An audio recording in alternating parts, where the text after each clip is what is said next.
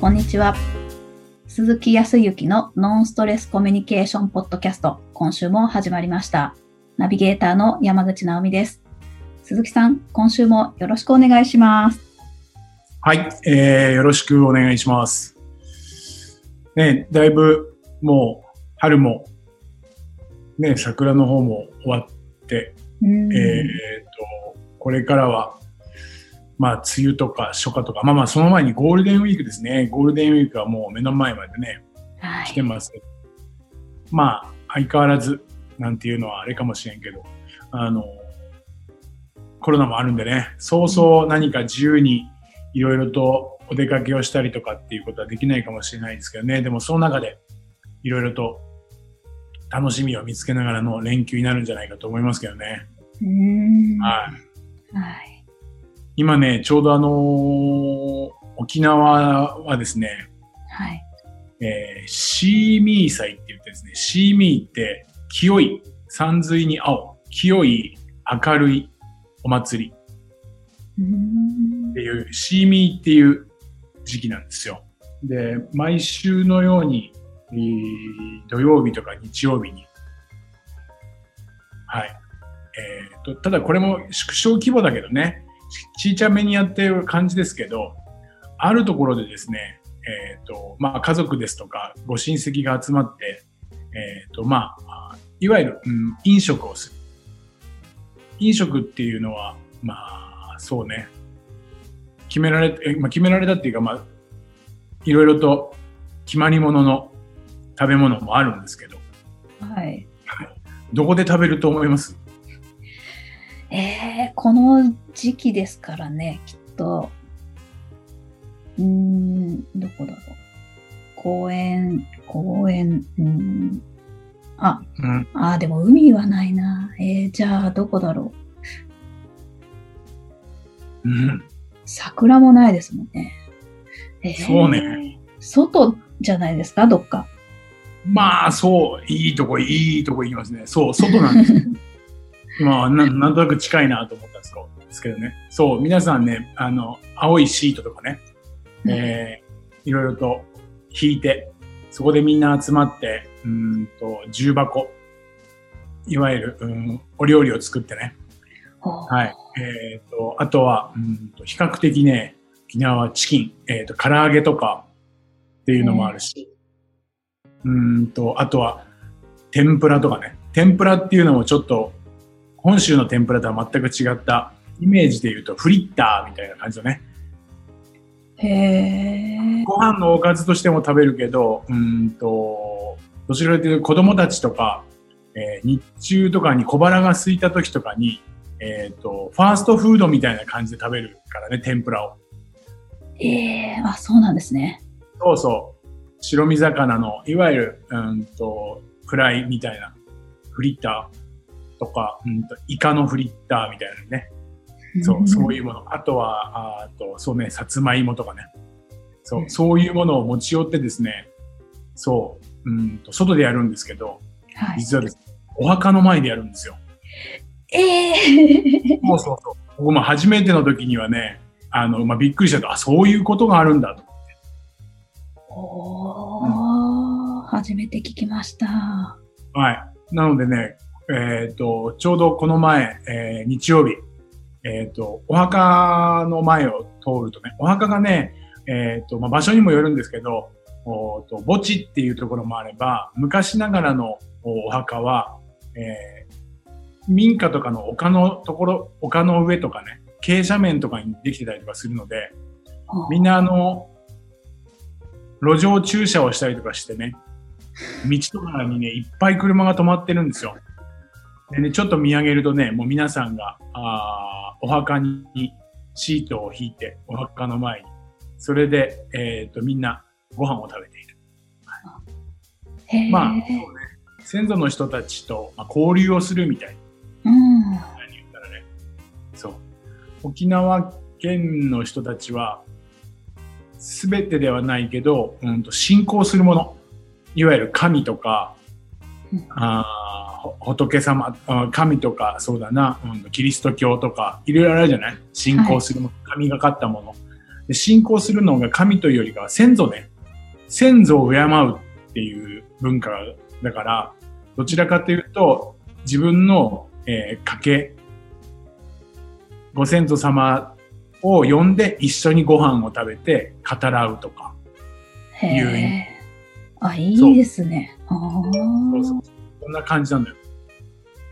結構皆さん楽しみながら、え、今回はでもゆっくりは見てないけど、眺めてはいないけど、話に聞くと、そこでいわゆる、うーんと、踊りをね、踊ったりとか、はい。それも、えっ、と、一日中みたいな感じだね。そういうところがなんかね、やっぱりいいですね。あ、そもうですか。あの、本当に。それも、うんと、沖縄の中心地でもやってるしね。はい。ちょっと中心地って言っても街中ではないけど、ちょっとそこから5分10分車で行って、他の上の方に行ったら、はい、もうやってるし。はい今はそういう時期。あ、そうなんですね。気候も一番いい時期ですね。まあ今日も25度前後あるけど、はい。風が心地いいので、ちょうど外に出て、ピクニック気分だね。わあ、いいですね。こういうことを沖縄の文化だなというふうに、はい、思います。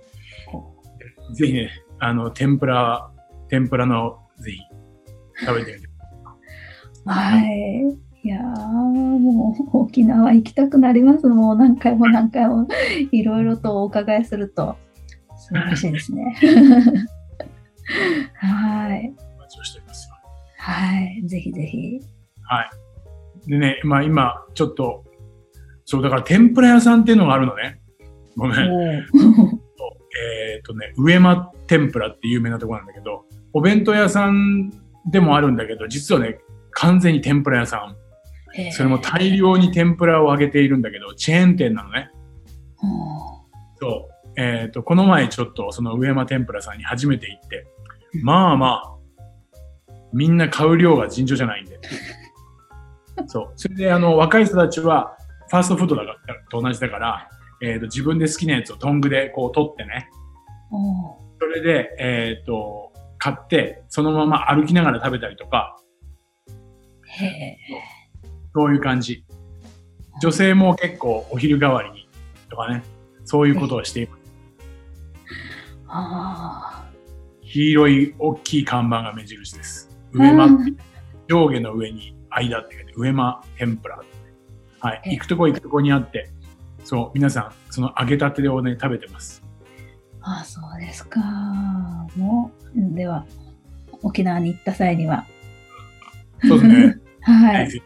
はい。でまあ、そこで今、あのーまあ、そこであったわけではないけど、はい。えーと今日ちょっとお話をしたかったんで、せんえーと先週結構お今あーいろいろな企業さんの研修というかね、うん。えーそこの従業員さん、スタッフの人たちの日常のコミュニケーションの課題とかね、問題とか、さらには改善してこうしていきたいって言ったところに、えー常にこう一緒にいさせていただいて、ミーティングをしたりだとか、そう、お実際にお客様のところ行ったりとかして、えー対応してるんですけど、はい。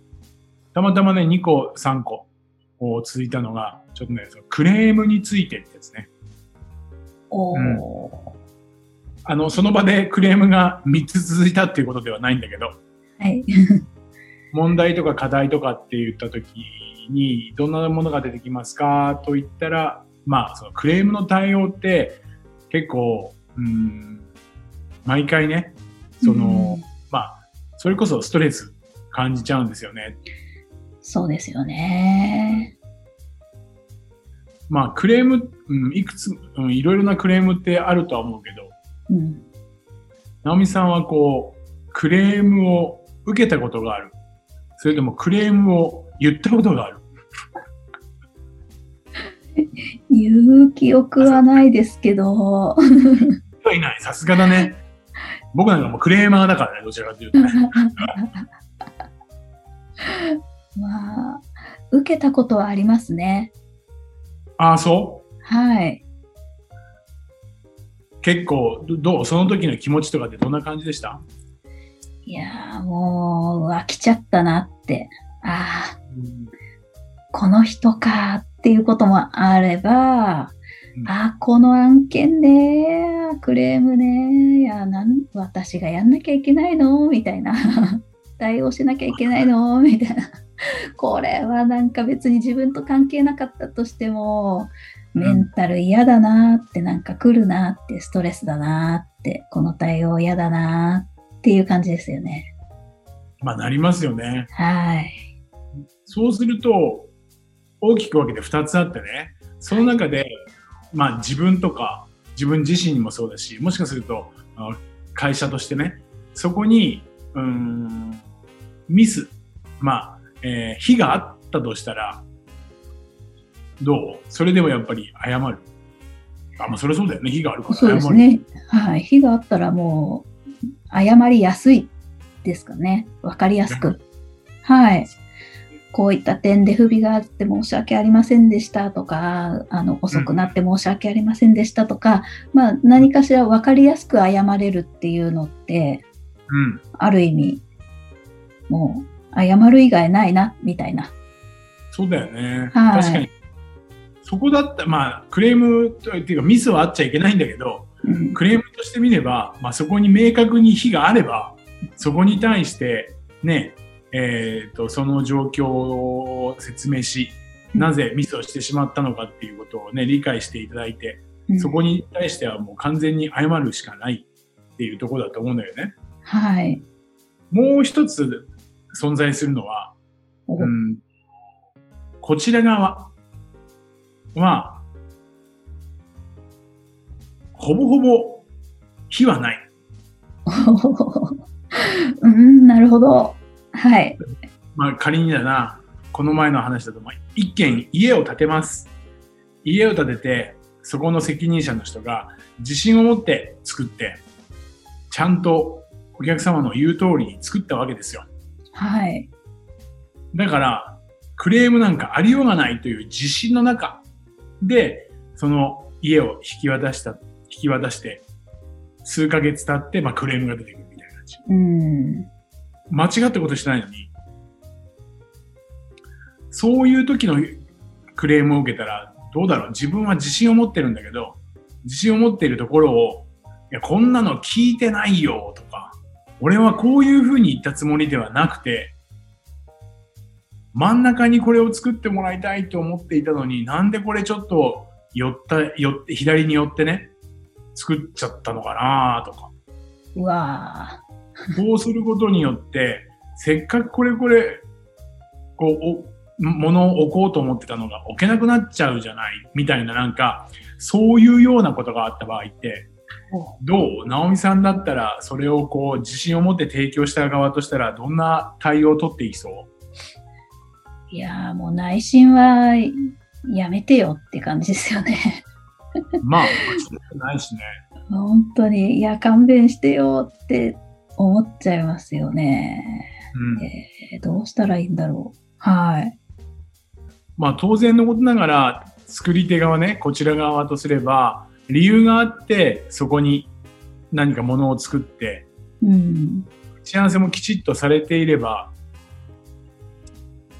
当然自信を持ってなんだけど、うんそうすると多分、こちら側とするとね、今言ったように、えーって思っちゃうじゃないですか。はい。だから、相手がこんなこと、こういう風になるって知らなかったよって否定されたら、うんその否定をこちら側も否定で返したいじゃん。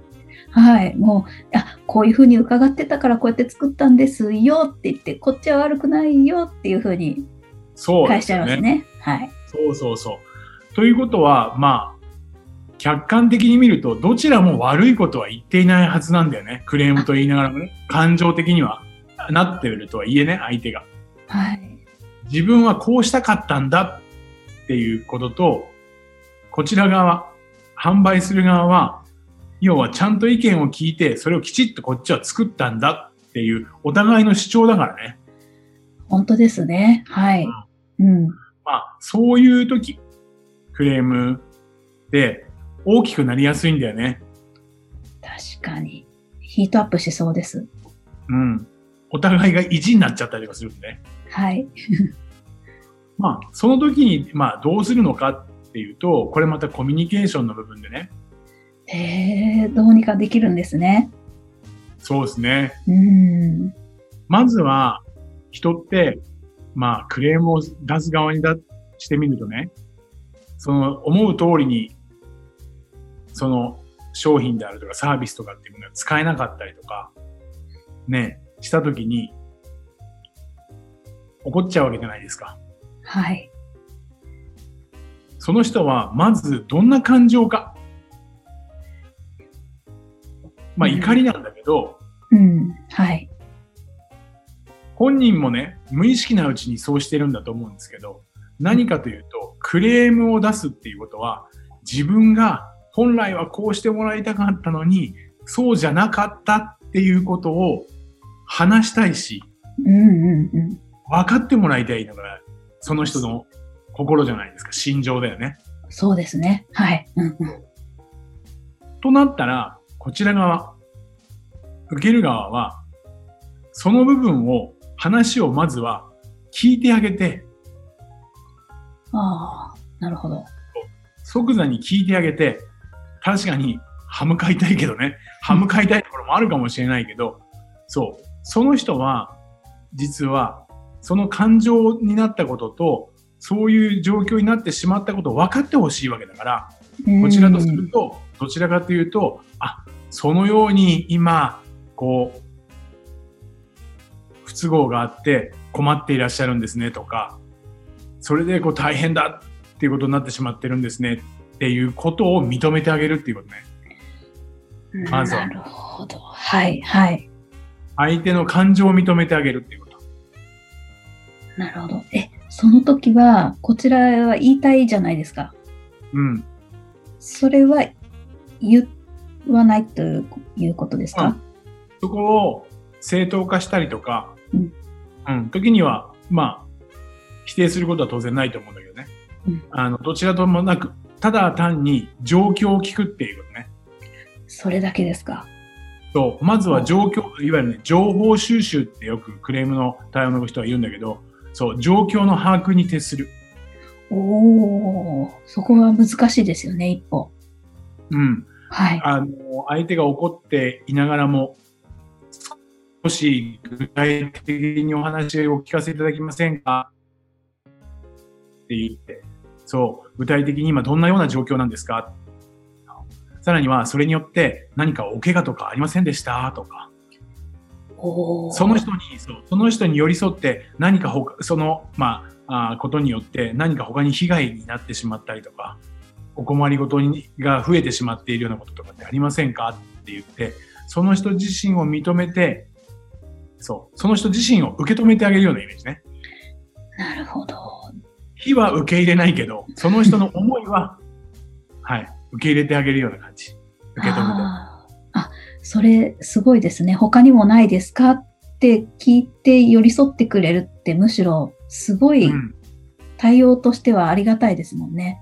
そう。その人自身のことを心配してあげているっていう、寄り添ってるってこと。はい。ああ、神対応みたいです。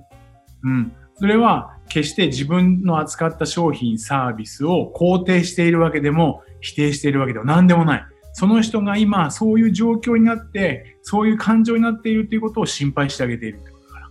うわー、すごい。はい。この対応ができると、相手はね、比較的、まあ、よっぽどクレーマーっていう人だと、ね、大変かもしれないし、時間はかかるかもしれないけど、まずは相手がどういう気持ちかっていうことを認めてあげる。なるほど。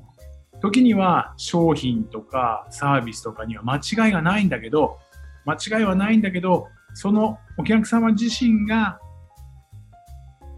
怒りに触れたりだとか、悲しい思いとか、辛い思いをしされたということに対して、その思いに対しては謝罪をしてあげる。なるほど。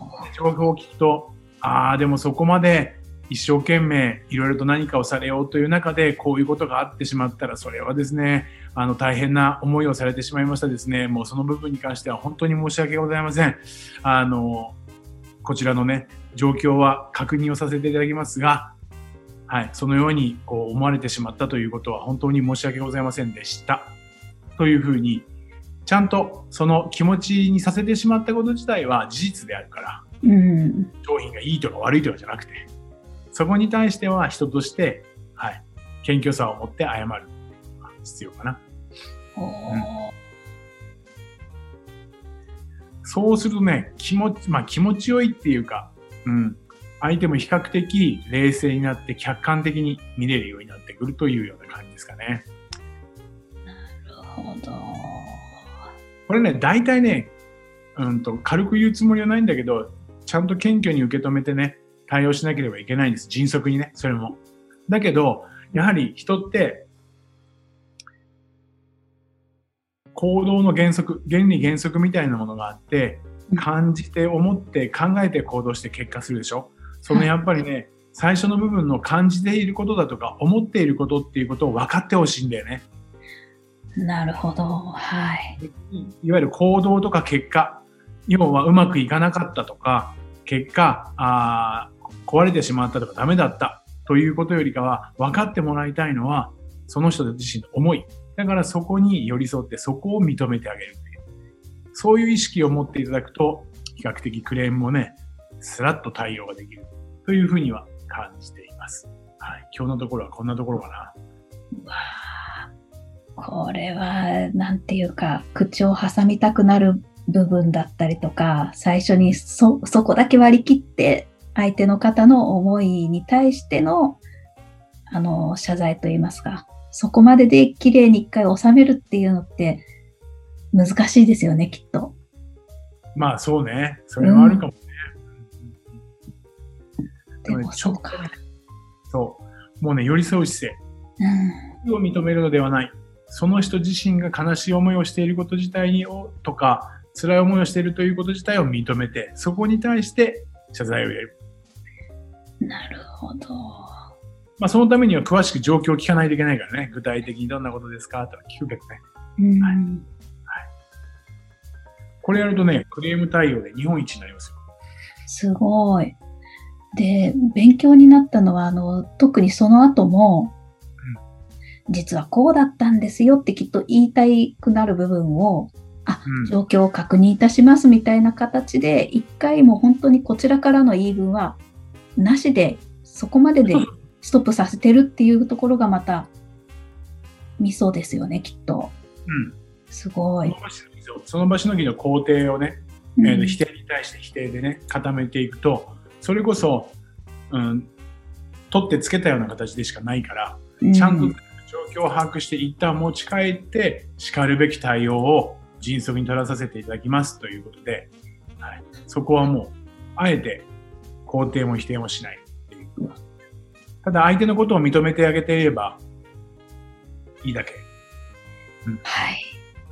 いやーすごい。ぜひぜひ実践をしていただければと思います。はい。はい、ありがとうございます。それでは最後にお知らせです。ノンストレスコミュニケーションポッドキャストでは皆様からのご質問をお待ちしております。コミュニケーションでのお悩み相談や、こんな時どうするのなんていうご質問を鈴木さんにお答えいただきますので、皆様どしどしご質問ください。ポッドキャストの詳細をご覧いただきますと質問フォームが出てきますので、そちらからご質問をいただければと思います。それでは今週はここまでとなります。また来週お会いしましょう。鈴木さん、ありがとうございました。はい、ありがとうございました。